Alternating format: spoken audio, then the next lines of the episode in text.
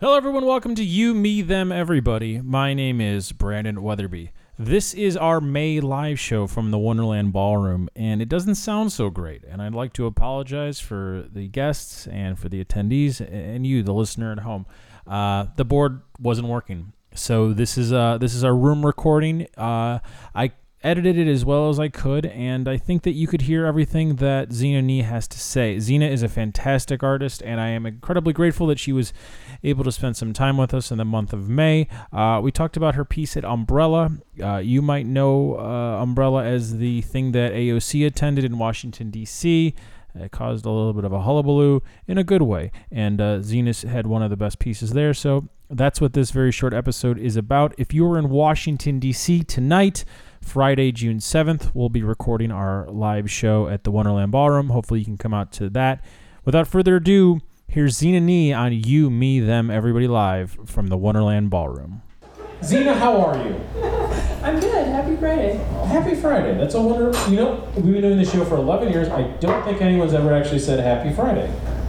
Well, this is the first. This is the first. What a, what a monumental greeting, and I'd like to thank you for that. Uh, the reason why I wanted you to speak on this show, that sounds like you're going to give a speech or a TED Talk. This is not that. Uh, not as many people listen to TED Radio Hour, and I'd like to apologize to you. Not as many people listen to this. But, anyways, uh, you were part of the most recent Umbrella exhibit at uh, a place that no longer exists. It was at Martha's Table. Uh, which is a, a, lot of good for the community, and is soon to be, uh, I think, I think, I think, a condo development. Is that correct? Is it going to be a condo development? Yeah, they're keeping the storefronts up, but Okay. building a large Okay. It's on 14th adult dorm. Adult dorm. It's on 14th Street, just north of U Street in Washington D.C. And uh, Umbrella was a three-day art extravaganza, and it took over three uh, different addresses. And uh, you were part of uh, the main address on the second floor, curated by friend of the show and life, Amy. And uh, and you had the only piece. I want to say there was like 40. Does that seem right? About 40 different exhibits, 40 different artists. Yours was the only piece in that exhibit that actually dealt with the history of the building, which is Martha's Table. Uh, do you want to give a history of Martha's Table, or should I? You should go for it. Okay, let's see how I butcher this. So Martha's Table did a hell of a lot of good with an underserved community in Washington D.C. for a handful of years, uh, and uh, they were uh, in a prime location, and now they no longer have their lease, and, and it's going to be condos, like we just said. And your exhibit dealt with that. What was the premise of your exhibit? I will say first about Martha's Table that they're not going away. Yes. They have intentionally decided to move their headquarters to Southeast and intentionally sold that building. So at least Intentionally sold it because it helps more people, or because the rent is too damn high. that's Or is it a little bit of both? I think it's a little And, bit of both. you're not a Mar- I want to make it clear, you're not a Martha's Table representative. You're not here to explain Martha's Table's premise, but um, Martha's Table does good, period, end of sentence, moving on. They're no longer in this place that might not need them as much as, say, other neighborhoods in Washington, D.C. I think that's fair to say. Yeah. Okay, what was the premise of your piece at Umbrella? At a very high level, it was a giant room sized installation, uh, and we were trying to tell two stories. One is what it takes to apply for and get benefits to help pay to help pay for your food in DC. This program is called SNAP, otherwise known as food stamps. And the second story was how um, a DC city agency paid a vendor millions and millions of dollars to upgrade their computer systems. The whole thing got botched, and as a result, thousands of people, we think, either lost their benefits or faced inordinately long delays to get their food stamps. And so, um, uh, one big underlying message we were trying to communicate is how many hoops you have to jump through just to get the average benefit amount, which is around $150 a month to help pay for groceries, compared to the lack of accountability for vendors who take thousands of, you know, like multiple orders of magnitude more money from the government. And the story was relatively unreported. And Amy, who's in the audience, shout out to Amy, the curator in the room, and I both thought that the thousands of people coming through Umbrella would be a great platform to tell both of these stories. Uh, it clearly worked. Uh, yours is definitely the most talked about piece from that three-day exhibit, and uh, you had, I, I, it's a weird thing to say celebrity, but you had a politician of well-known uh, fame, that's a weird thing to say as well. Um, AOC showed up and saw your piece, and that's like the little thing that went semi-viral. And um, as someone had, that understands uh, SNAP and understands the uh, benefits program quite familiar, quite familiar, quite intimately, uh, this both seemed important and flippant. Hear me out. Flippant not because of what you were doing, but everything surrounded by the entire experience at it. So when you first walk in, you see um, T-shirts for sale that are essentially espousing how great it is to be in DC. Is that correct? When you first walk in to the building, not your exhibit, to the building, there were T-shirts for sale. It was like DC is fuck, essentially. Other stuff, great art, stuff I really liked, pretty expensive, fifteen hundred dollar pieces, normal. And I'm not trying to say art should be cheaper. If anything, I just want more people in the middle and lower to be able to afford the art. Yours is the only piece that actually said like, hey, this this does this is not a good thing. And now that people can't even see that piece because it only lasts for three days. And I, and I realize I'm not even presiding, preventing, sorry, I'm not providing you a question. I'm sort of just ranting at this point because yours is the only one that I keep thinking about. Yours was the only one that connected to me and clearly connected to the public. And I don't know why the other pieces exists. Period. So, did you feel like you had a responsibility to do something like this? What was the goal of something like this? Do you think it raised enough awareness to actually make any change? Answer those three unanswerable questions, please. I apologize. Can you, can you repeat the first question? Yeah, like why did you do what you did?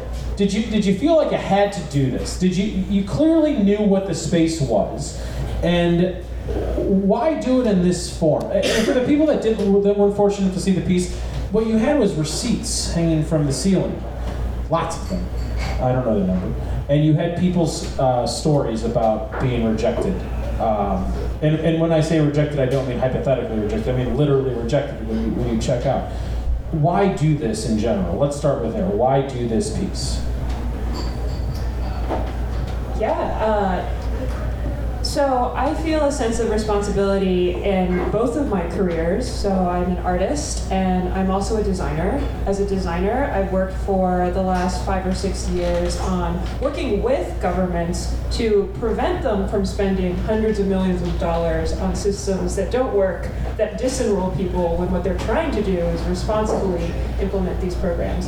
So as a designer, I work with states. I worked on healthcare.gov um, a couple years after the initial crash, but still on fixing it. And so um, I do feel like uh, my design skills are very well applied towards making government websites, for lack of a better phrase, less shitty. Yeah. Throughout working on all of this, I also recognize that it's not simply the implementation of technology that prevents poor people from getting the benefits that would actually help them. It's also sort of like a pervasive undercurrent, like all the feelings and emotions and nasty stuff on YouTube surrounding um, poverty in the United States. So as an artist, I feel a responsibility to attack that, change narratives around uh, what is it actually like to not be able to afford food? What is it actually like to jump through all of these hoops? So those are the two main goals. What has the the reaction been like for you? This is what two weeks old, two weeks ago, maybe maybe longer. I don't know.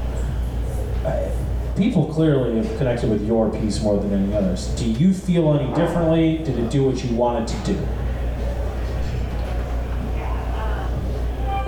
Thing I want it to do, and I also want us to do, yes. the people in this room, people in DC, is that we live in an incredibly progressive city. I want to think that some of my money actually went towards procuring the system that doesn't actually work.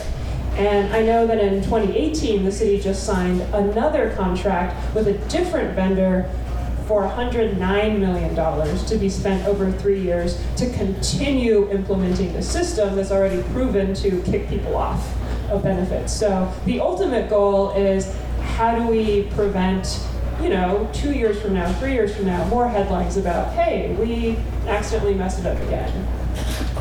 Do you feel? These are a lot of feeling questions, and I apologize. But eh, when it comes to art, feeling is kind of important here. Did you feel like an outsider within this exhibit, within this overall event? Did you feel like you fit in with everybody else, or did you feel like? Did you even think about that? Did you even think about how you felt? No, I think we were too busy making it, and That's good. That's good. No, that's good. the general feelings were actually like in the room that I was in that Amy curated. Uh, I knew most of the other artists who were showing, or I had just met them. I met them through the exhibit, and it did feel like a little family of people painting the walls, sort of destroying our bodies to make this installation happen. You already said that you have a full time job. Do you know if the other artists that were in that same space as you also have full time jobs? I would say many of them, yeah. So is it is it fair to say the majority of the artists at Umbrella at these other art exhibits had have full time jobs? I would say it's a mix of working artists and artists, you know, finding time Full time artists. Do you think that's a as a problem or that's perfectly fine? That's how it should be. That's not a loaded question. I literally do not know the answer to that. That's something I've been exploring. Um, I have felt that, you know, because I do this on the side, that it is a very expensive hobby sometimes. At the same time, I've had conversations with artists who are full time who uh, respond to me when I say that I am my own patron. Like, I make enough money from my day job to support whatever I want to do with my art practice. And um, in reflecting on it, the important part for me is telling stories or making space for other people to tell their stories in a way that isn't restricted by trying to sell work or trying to make a curator happy. I think I know the answer to this, but could uh, could anyone have bought your piece? Yeah. yeah. Did anyone offer to buy your piece? No, but we, uh, Molly, the other artist who lives in New York, she's amazing. Uh, we have been in conversations with different groups in the city who want to provide temporary or permanent homes for these. I think that it would be really great if uh, a bunch of building developers, I'm thinking Douglas specifically, just gave you the storefront, essentially have a bunch of Macy's windows, and you could set up art exhibits like this, because yours was hands down the most powerful and the most depressing. that might actually change things, especially in DC. Would you want? That's a, that's a weird thing. I don't own Douglas. I can't ask you if you want to be involved in that. I mean, I can. It wouldn't change anything. You see what I'm doing? I'm rambling now, but that's okay. Anyways,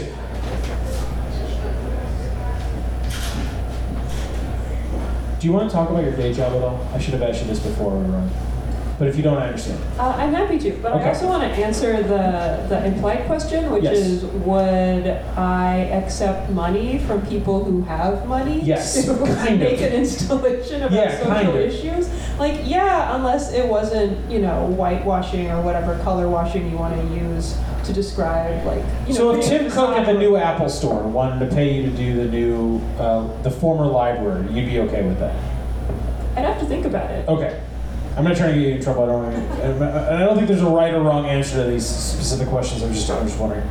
Um, you said before the show, if this is uncomfortable, I'll cut it from the podcast, that you had a lot of complicated feelings about Umbrella. Are you willing to discuss those complicated feelings about Umbrella? Yeah, I'm willing to dip my toe in. Okay, great.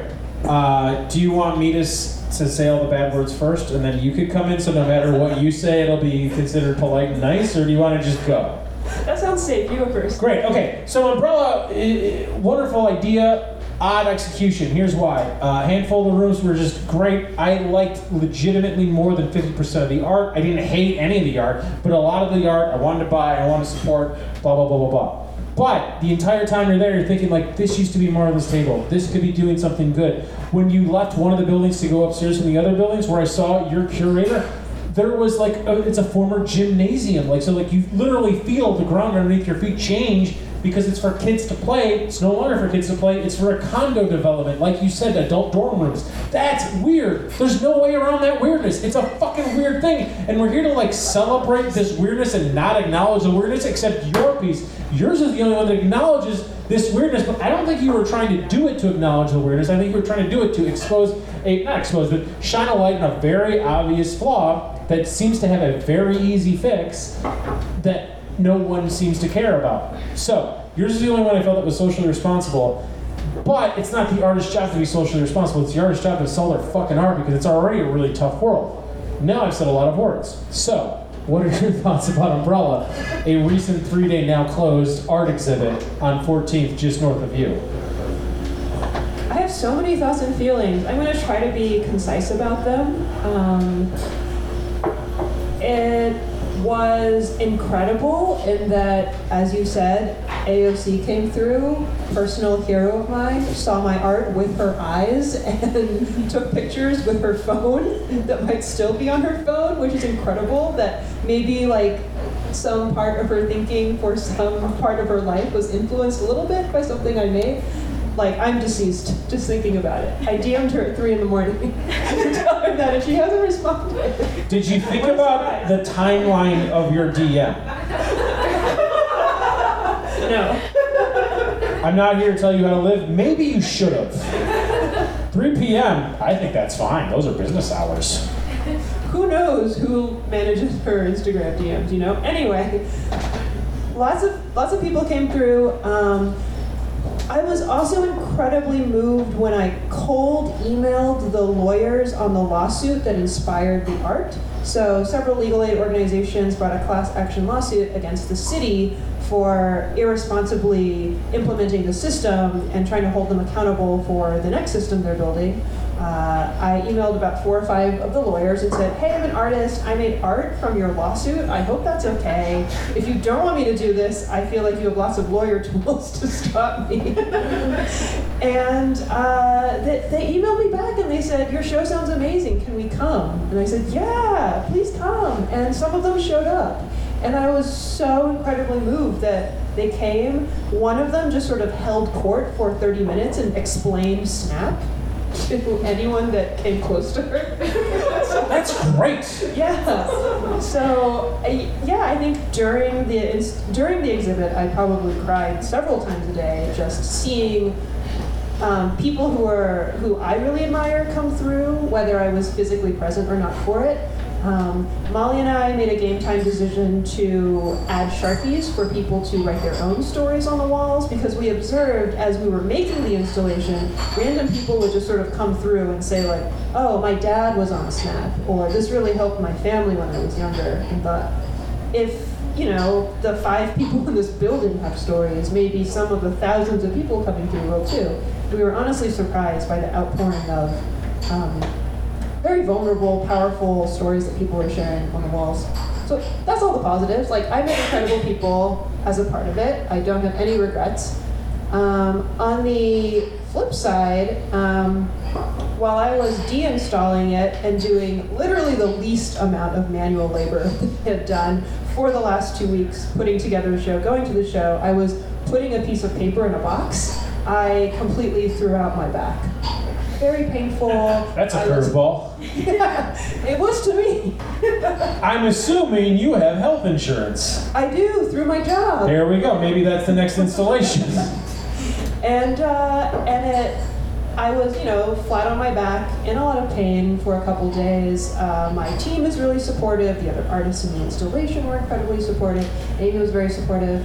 Um, it definitely made me reflect on how much labor and, in some cases, risk goes into making art and knowing that the adult dorms that they're building probably going to make somebody a lot of money. Probably that somebody underwrote some part of the show because there were security people that were getting paid. You know, there was money coming through, and knowing that. Uh, as far as I know, none of the artists or the curators were paid for creating the space, taking down the space. other than selling their work. I can't speak to that part of it. I can only speak from a press perspective. So um, my day job is I'm an editor of a site, so I get all these press releases. And the only thing the press person tried to get across in multiple emails was, you need to mention the name of the of the building and everything. Umbrella presented by blank. Um, and we said we're not going to do that because that has like that has nothing to do with the art or writing about it. Like uh, inserting that would seem like a weird ad, and like also for your client's perspective, you don't want us talking about that because like the crux of our piece is like. This is cool, but this is fucking weird. And these are the two pieces that are great. It was yours and this other gentleman, and you could read on the site. And why would you want to be attached to that? Like, yes, it's cool that you're presenting art. That's great, but like, you're presenting for three days in the former Martha's Table space, and we're oh, the same week as the the Metro PCS go-go stuff is happening. Like, do, do you really want to be tacked onto this? Like, that's you're going to be card. I'm just talking now. I'm just. This is a really weird issue because clearly I have a lot of personal feelings, and, that doesn't always make for the best interview. I like to apologize to you, but at the same time, that definitely garnered the most emotional reaction I had in any of the pieces of art, and uh, I want to thank you for doing that. Um, could we end with something a little bit more frivolous and stupid and silly and fun? Yeah, can I say one more thing? Absolutely. About, you know, mixed bag of emotions. I, I think ultimately I'm thrilled that it happened, and my big question to anyone putting on events, anyone with even a little bit of money to put on events, is it actually doesn't take that. I do think like artists should be paid to the full extent possible, but um, zero dollars is zero dollars, and you know, to a development company who wants to underwrite another large festival, like why not make another line item? It could cost the same amount of security. And it would mean a lot to artists who don't have health insurance to take on that risk. That's a wonderful sentiment. Never gonna happen. I want you to be right though. So, I'm going to make a calendar event. I really want you to be right. I want you to be right. I really want you to be right. But Godspeed. I don't think that's gonna happen. Um, I've been paid as an artist before. every time. No, but I've been paid before, so it will happen. I want you to be right. I so want you to be right. Um, I want you to be able to showcase your art more in, in a situation that's more than three days because I, I think what you did that weekend was, was so good and so I want more of it. Anyways, uh, how was it growing up with the name Xena? I actually renamed myself about two years ago. Because be, why? Well, I grew up in the nuclear desert of rural Washington state. Um, Continue. Imagine Breaking Bad. That's kind of the vibe that I spent my early childhood and like most of my That sounds life in. literally dangerous. Yeah, there was nuclear waste. It was pretty safe. It was probably not leaching into the groundwater. Anyway, um, I grew up in a place that was nuclear because they built um, an important part of the bomb that was dropped on Nagasaki Okay. in World War II there, Yeah. and now they're dealing with it. That's why there's still people there. That's why my family moved there. To deal with the waste. yeah, there's a national lab out there where they're trying all sorts of things to stop it from leaching into the groundwater, figuring out where to put it, etc. So the when you were growing up, did you drink well water? Did you drink from the lines of the city? Did you drink something else? Did you not drink water? Like how did what did you drink? Water from the tap. Water from the tap. Okay, great. I'm fine. I, you are clearly fine. I am not here to judge you.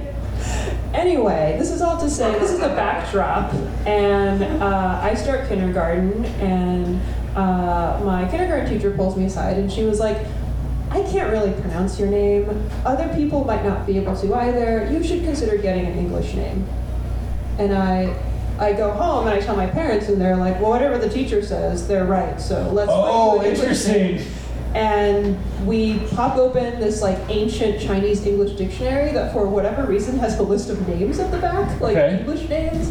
And my mom's like, "Oh, Shirley, Shirley, Shirley. Temple. We know who that is. She's a great girl. She like was a- you." Oh, really quick, our next guy is Congresswoman Shirley Temple? No, Ambassador Shirley Temple. Yes. Ambassador. Okay. Goodwill Ambassador. Goodwill Ambassador Shirley Temple. Yeah, so I was almost Shirley, but even at five years of age, I was like, I will not be named Shirley. And I think Shelley was right next to it, and as a compromise, Shelley's fine. my parents and I were like, let's just indulge this teacher, sure. Like Shelley, just throw it in there. And it What's just, on your birth certificate? It is. Your American birth. Sorry, go ahead. uh, I was born in China, so I don't. Your Chinese birth certificate. What is on your birth certificate? it's my Chinese name, Which is? Nishuating. I want to make a joke, but it's racist, so I won't. Okay, well, anyway, I, That is the best way to deal with an almost racist joke. Thank you. I was shoehorned into changing my name. To, uh, to Shelley. Yeah, Okay. and never loved it. So you go from kindergarten to what is Shelley? to age 28 or 29. That's a long time. Yeah, never really loving it. That's like 23 years of Shelley, though it is not your name. No. All right. So I think I had a uh, like a vision when I was lying in bed in my mid to late 20s Okay. with my tombstone, and it said Shelley on it, and I just remember thinking like, no. Like, so even in your uh, tombstone, you're like, we have to cater to everyone else. We have to No, make no, no, that's not what I'm trying to say. I'm trying to say when I imagined my tombstone, I immediately thought like I could literally die at any moment, and I would be so upset if this is how, if this is the name that people remember me by. Yes. don't know me. Yes. No. And why is okay? So two years ago, you have the bright idea to name yourself Xena. Great name. Why Xena? So my Chinese name starts with X. Okay. I thought about just returning to it, but it's pretty personal, and it's also the name that only my parents call me, and I just couldn't imagine like my boss calling me it, like random people calling Really? me it. I wanted it to feel special, so I um, I look at names that start with X. There aren't a lot of feminine ones. I like the way that Xena sounded. I've never seen the show. I've never seen any episode of the show. So my decision was unmarred by anything about the show, even though I liked, you know, that people have an association with it. And one day I might watch it. Do you know Xena's like stage name? The actress's name? It's amazing. It's Lucy Lawless. Oh yeah. That's an yeah, amazing name. Yeah, that's yeah. Why not go by Xena Lucy Lawless? Is all I'm asking you. That's not my name. So Your name is Xena. It's a great name. Anyway, uh, to add on to that, I looked up what Xena meant, and it comes from a Greek term that is associated with this idea that uh, all foreigners des- deserve hospitality. And it gave me chills when I first read it. I was like, wow, yeah, that is my experience. Like, as a foreigner, as a foreigner trying to, you know, not otherize anybody else in this country. So I changed it. I told my parents. My dad was like, whatever, we never called you by your English name anyway. What's your Great. That's so great. And Your dad doesn't care. It's the best. And then he was like, you know, I'm a scientist, and Xena sounds like Xeno, which is a prefix we put on things that means new, and that's really wonderful. Okay. That's so nice and nerdy. I love it so much. We should plug some things. Uh, where can people follow you online? You should follow me on Instagram. My username is Miss Me, M S, and me like the body part. Um, do you have any art for sale? That's a weird question. Yeah, I actually have a project that I started about a week ago based on um, a Chinese folk tale about how lovers are separated across the universe, across the Milky Way, and once a year, an entire flock of magpies forms a bridge so that they can cross it, cross the Milky Way, and see each other. I never understood why they were magpies, but they're a beautiful bird, and to me, it's always been a metaphor about migration, like the perils of traversing the universe on the backs of, you know, tiny birds. Like, not actually how any of us come to this country, but just the feeling of it. Uh, the gulfs that migration creates and how we try to overcome them and sometimes can and sometimes can't. Anyway, I created all of these paper birds, and a portion of the sales of these birds are going towards the Capital Area Immigrant Rights um, Organization. And uh, just follow me on Instagram, and you too can have a bird. You are a very like good person. That's nice. I was gonna make a shitty Avengers joke. Thanks for doing this. Thanks for having me. Xena, you're a very nice woman. Ladies and gentlemen, please put your hands together. Xena Everybody, Xena, thank you. I'm going to shake your hand. I'm going to take this microphone. And I would also like to comment on your beautiful corn dress. Oh, yeah. Like the band Korn, that's spelled with a K and a backwards R. Did you know that? You did know that because you've been in America long enough where you know corn is spelled with a K and a backwards R. This is the most American dress. That is the most American dress you could have. I'm going to ask you, Lee, excuse me.